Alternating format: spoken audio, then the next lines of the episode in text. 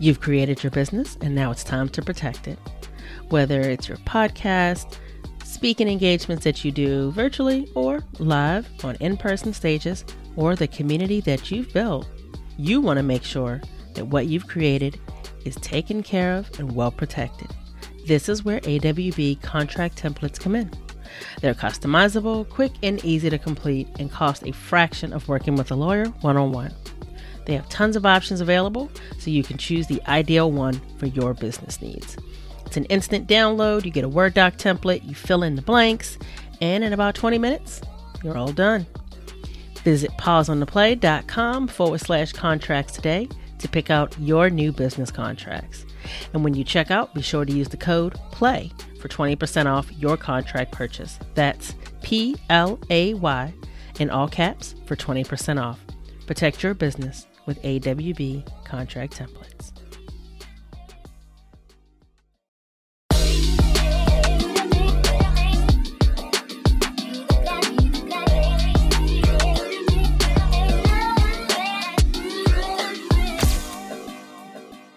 Hello, hello, ladies and gentlemen. Welcome back to Pause on the Play.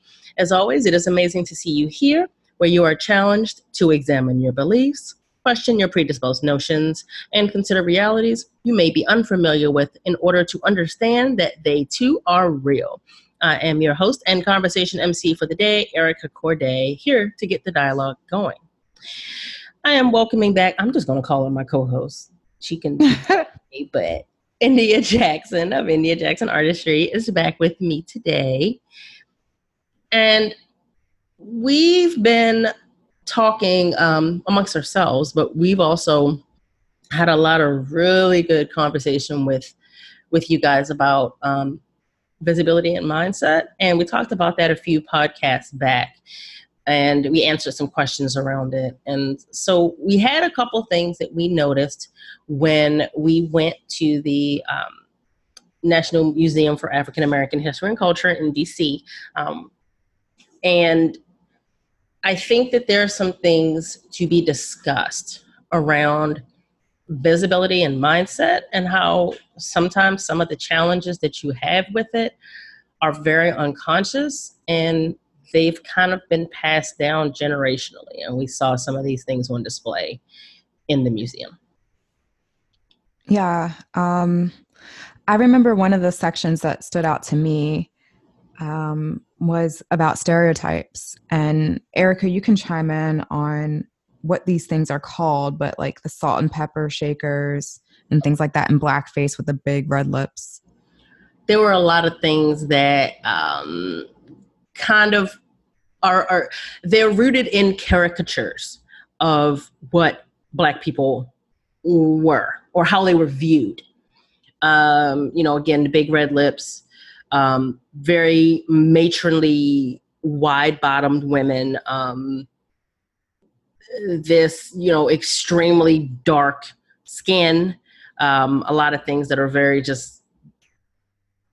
It's it, it's uh, it's offensive, but again, it's um it's a means of control it's a means of shrinking someone it's a means of making someone feel lesser than and it would show up in these items, it would show up in advertising, it would show up in cartoons, which, for those of you that may not know, I'm going to sadly burst your bubble just a tad and tell you to go and research Dr. Seuss and his racist cartoonery. Um, these things have come up a lot in the past, they've, they've come up a lot fairly recently in some of these high end companies utilizing imagery that is questionable at best.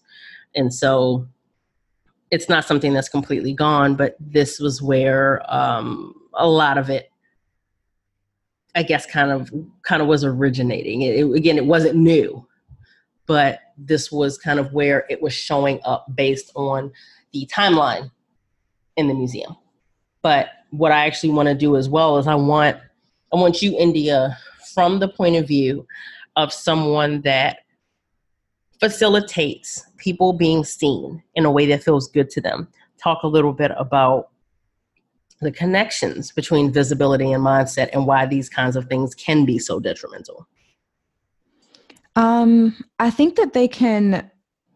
Well, first of all, the purpose of stereotypes, you know, is really to just oversimplify, you know, and and water down something so that it makes sense. But it's usually done with an ulterior motive. Um, it says the whole idea of a, of a stereotype is to simplify. Instead of going through the problem of all this great diversity and it it's trying to just make one large statement to serve its purpose.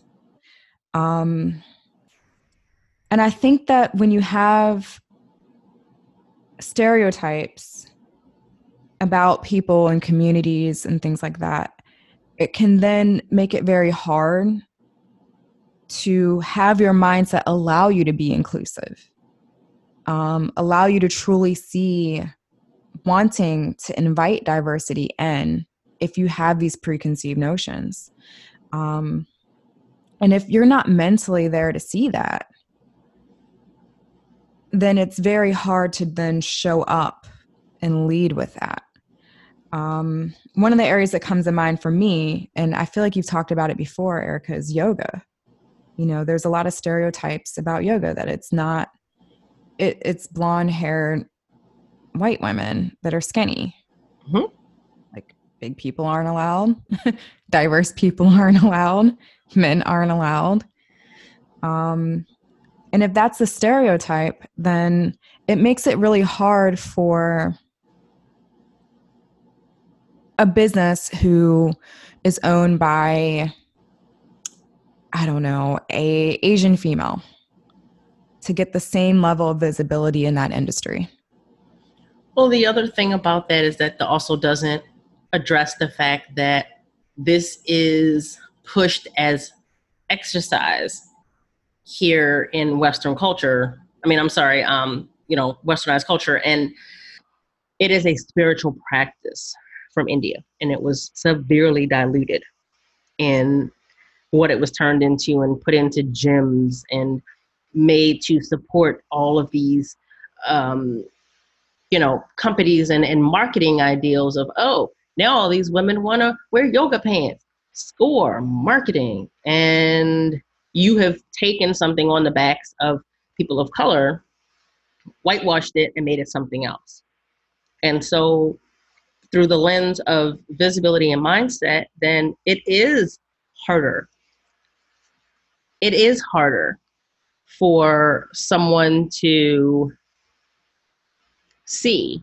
that it is more than just exercise. It is more than just downward dog. It is more than just these pants with somebody's logo on them.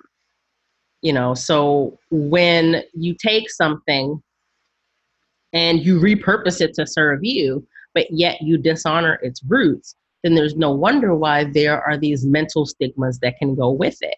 And if we go back to like, you know, the black stereotypes, in a lot of cases, it was done to justify why there were slaves. They weren't smart enough or trustworthy enough or just able enough to take care of themselves. So, you know, they were just painted as cartoons.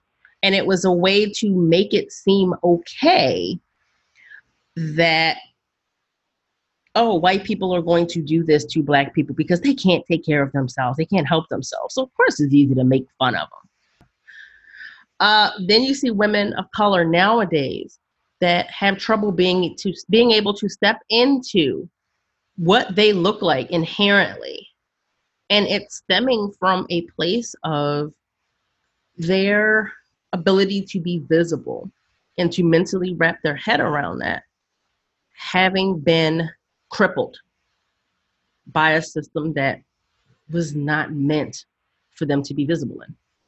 I agree 100%. And I think that that shows up in so many areas of what I see in clients of because I look this way, it's assumed that I'm going to be X way. And if I'm not, then how do I build my marketing? How do I build my captions, my content, and a strategy when all people see is what I look like and they keep trying to put me into the box that the stereotype gave me. Well, and the tough part is that they may be trying to fight others putting them in the box, yet they don't even realize that maybe there's an internal um, fight of trying to not put themselves in the box, even though they were told that they belong in the box. Yes, that's a real one as well. So I think that when someone is working on what it is to be seen and what the mindset is around being able to actually acknowledge and step into that, there's a lot, a whole lot that goes with being able to combat this idea of you're not supposed to be seen. You are not your own person. You are not attractive. You are not smart. You are not trustworthy. You are not anything positive. And I mean, I think it's important to note for those of you that don't know as much history, and honestly, I didn't until we did the museum visit together um, in DC, the African American Museum, that from the late 1800s well into the 1900s, that's a huge period of time that there was a, a very large amount of racist images and stereotypical images about Black people um, that depicted them in a very intentional way to be seen as slow witted, lazy, um, untrustworthy, needing oversight by whites because we're so childlike that we can't figure it out. That is a lot of visual programming to go along with all the emotional damage. And it's crazy to me to see that it was rolled out the way that people would do modern marketing today from newspapers to salt shakers to figurines to stage plays you name it. There was music that was made. There's um books that were written. I mean i literally have an image that I took of one called the Negro, a beast in the image of God. Like mm-hmm. there's there's a song, N word love a watermelon. It is the song that the ice cream truck plays. Kind of wrecks you going God. outside to run to the truck now. Uh yeah. And when I found that, I was like, ah, oh, hell. Like, it is it I am under no false pretense that these this kind of messaging runs deep and it is has been there for a ridiculous amount of time. But when you find something as simple as the song on the ice cream truck, and that too has been tainted, well, damn it, that is, yeah, that's a hard one to swallow because then you're just kind of like, well, shit, is there anything that's untouched? And sadly, you have to hit a point where your answer just might be no. And that's hard. So I know you usually give the action item. Maybe we can do this one together.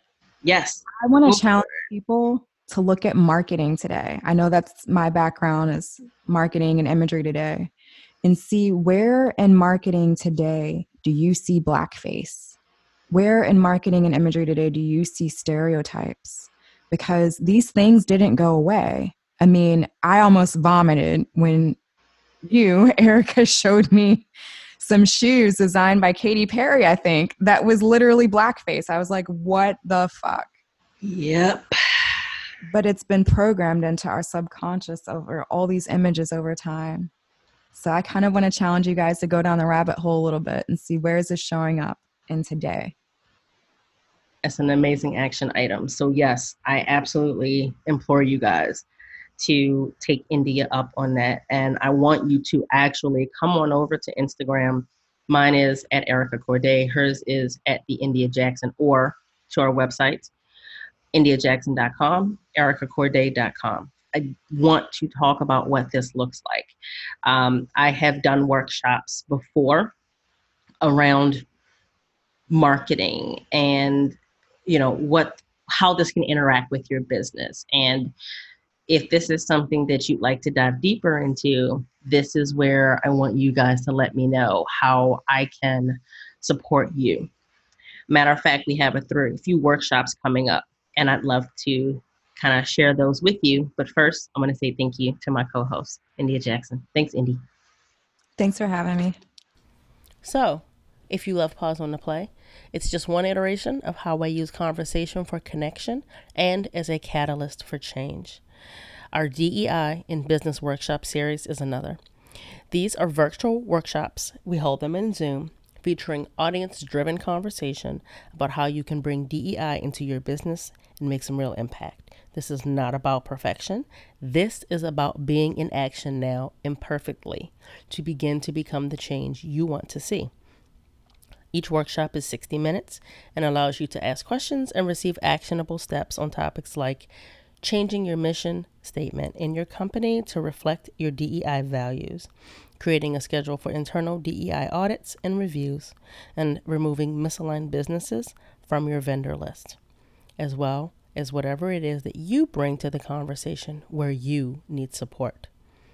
These virtual workshops are here for you to use your impact and your platform to be a catalyst for change. Visit ericacourdae.com today and click courses in the menu to learn more and reserve your seat. These workshops aren't complete without you, so come join us in the room. The conversations we have here are to normalize the challenging things and make them a part of your normal exchanges. This is how we remove stigma and create real change and connection, cross lines, and recreate boundaries to support, not separate. If you enjoyed this podcast, show me some love by subscribing, sharing it with a friend, or leaving us a review. Reviews are the fuel to keep the podcast engine going. Let's get more people dropping the veil and challenging their thoughts, feelings, and actions.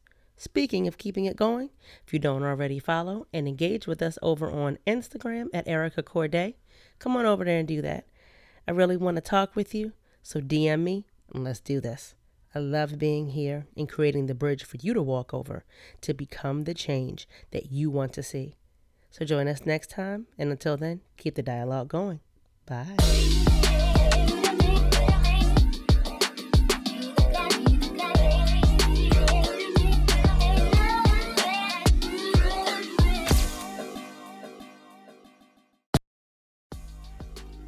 Ready to get clear on what matters? Let's do this.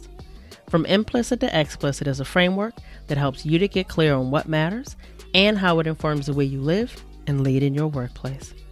Whether it's focusing on the team building and connection that can happen when you talk about what matters to you as a person, or how it informs the outcomes that you seek in your business, it can all completely change the game. Having clarity on what your values are and how this shapes the way your work creates the foundation for every action that you take, and then sharing this information across your team explicitly. This is what creates confidence and integrity in what it is that you are creating and sharing with the world. Visit pauseontheplay.com forward slash explicit to learn more about this collaborative and interactive workshop and sign up today. Ready to lead through your values?